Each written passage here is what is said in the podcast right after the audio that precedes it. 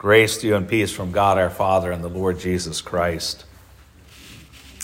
We have in our gospel lesson this morning a fantastical parable. Searching for the right word. I, I, think whimsical is not quite right. I think fantastical is really the right word, and we'll get to why. A vineyard owner developed and cultivated a vineyard, and then he leased it to tenants and went into another country. That sets the stage for our parable. Now, when harvest time came, the time at which the vineyard owner would rightfully receive the fruit of the vineyard, he sent servants to collect it. But the tenants took his servants and beat one, killed another, and stoned another. So far, so good. But this next thing is where the, the parable really turns fantastical. Because the owner of the vineyard did not send a police force to arrest these evildoers, he did not muster an army. He sent more servants. He sent more servants. And what did they do to the second wave of servants? The same thing they did to the first. Surely now the owner of the vineyard will gather the necessary forces to address this terrible wrong. No. Now he sends his son. Now he says, Surely they'll respect my son. And the wicked tenants then killed the son, hoping to become heirs of the vineyard.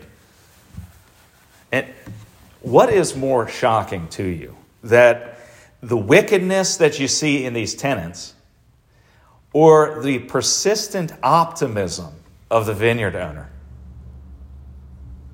They're both shocking. That's why I say it's a fantastical parable because no one in their right mind would do this, right? You wouldn't just keep sending servants to collect the fruits and let them be treated so shamefully. Or would you? So Jesus spoke this parable in the temple. This is the week of his crucifixion. This basically picks up right where we left off last week. It's a string of parables that he is speaking, and he's speaking it to the chief priests and elders. These are the religious leaders of Jerusalem and of the people, uh, the Jewish people. So he tells him this parable, and he says, What will the owner of the vineyard do to those tenants? Notice their response, which is immediate and definitive. He will put those wretches, he'll put those wretches to a miserable death and let out the vineyard to other tenants who will give him the fruits in their seasons. Now, this response to me has always been shocking because of its lack of situational awareness because the uh, religious leaders don't seem to be understanding that Jesus is talking about them in this parable. Not yet. They will understand. But they don't see it because their response is, oh, that's awful. That's terrible. Put these people out. Put them, what will the owner of the vineyard do? He will run them out of town and, and uh, get rid of them. And then turn this vineyard over to someone who will treat it rightly and give, its, give fruits in its proper season. So they don't understand that Jesus has spoken the parable against them. They don't understand that they're representatives of Israel. And remember that Israel had this uh, ignominious history, you know, this um, uh, history of killing the prophets, stoning the ones that were sent to them even now, the religious leaders of Israel stand before the Son of God and won't see it, won't see him. They have rejected John the baptizer. Remember, John was the voice of one crying in the wilderness Prepare the way of the Lord, make his path straight. And these wicked tenants which is what they are, these religious leaders, are the wicked tenants that will not receive either John the Baptist or Jesus, the Messiah, God incarnate. Well, since they can't connect the dots, Jesus is going to connect the dots for them. And he's, that's why he says, Have you never read the scriptures? Of course, they've read it. He knows it. He's asking this rhetorically. Have you never read? What he means is, why don't you understand the thing that you have read many times before, which is the stone that the builders rejected has become the cornerstone? This was the Lord's doing, and it is marvelous in our eyes. Now, before they accept that Jesus is the Messiah, the first thing they need to do is accept that the Messiah is not going to be the one they thought it was going to be. Right? We talked about that this morning in Bible study that that there might that there there may have been this idea that Jesus or that the Messiah would be this conquering king who's like 20 feet tall and shoots lightning from his fingertips. You know, that's the Messiah they're looking for. So the first thing they need to understand is no, that's not what you should be looking for in the Messiah. The Messiah is much more than some conquering titan. Uh, titan, sorry. Uh, first, the Messiah would be rejected. Oh, we didn't see that coming. We didn't know that the, that the Messiah would be rejected. First, the Messiah would suffer. Messiah would come not to be served, but to serve. Messiah's very rejection would ultimately be the cornerstone on which the church is built. That's the shocking thing that they did not see. The Messiah, uh, the Messiah being rejected, that's what is, and suffering on the cross, that would be the cornerstone of the church. What is possibly more shocking than the patience and long suffering of God, our Heavenly Father, is the way in which God takes our worst and most evil deeds and turns them into a blessing. Think about it. What, what would the vineyard owner do? In this parable, they, he, Jesus asked, What will the vineyard owner do? And their response is, Oh, he'll, he'll gather up these wicked tenants and kick them out and bring someone else in.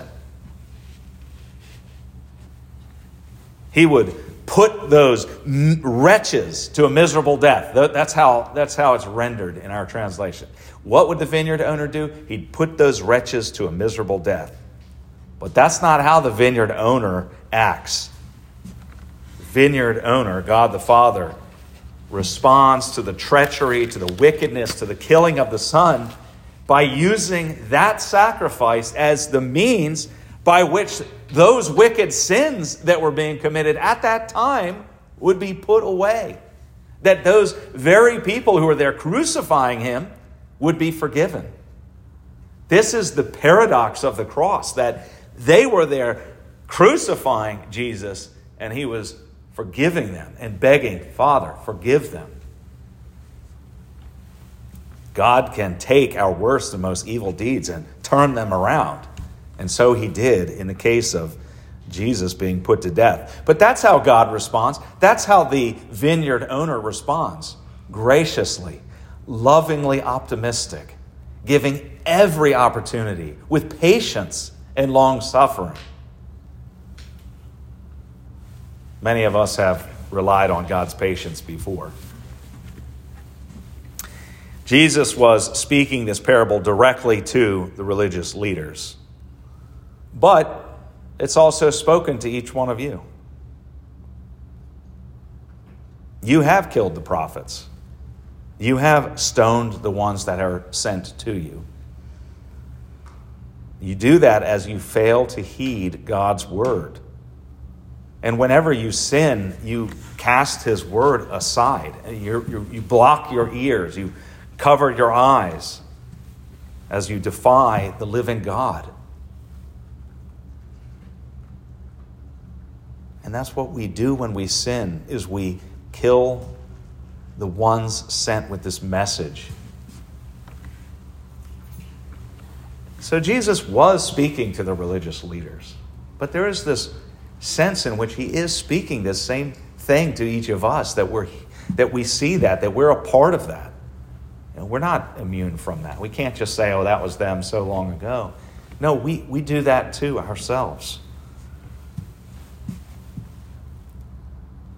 And how does God respond? Does He uh, put these miserable wretches out and kill them? No. He comes to you just as patiently and long suffering as ever. God comes to you and to me.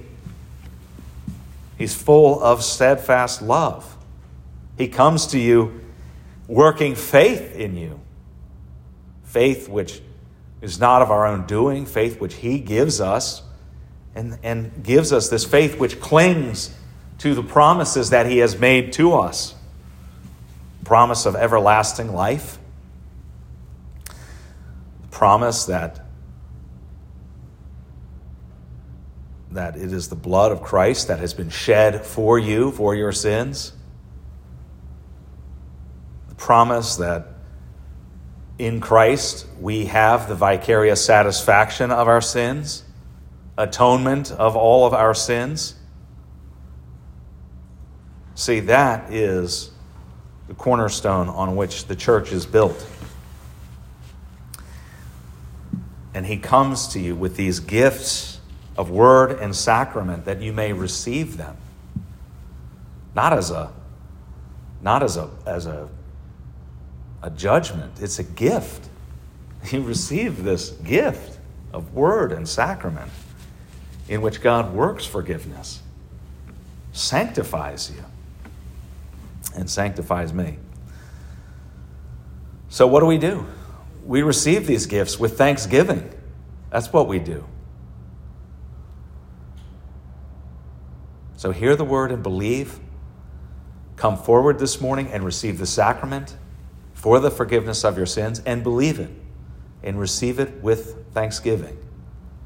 Thanks be to God. The peace of God, which passes all understanding, keep your hearts and minds in Christ Jesus.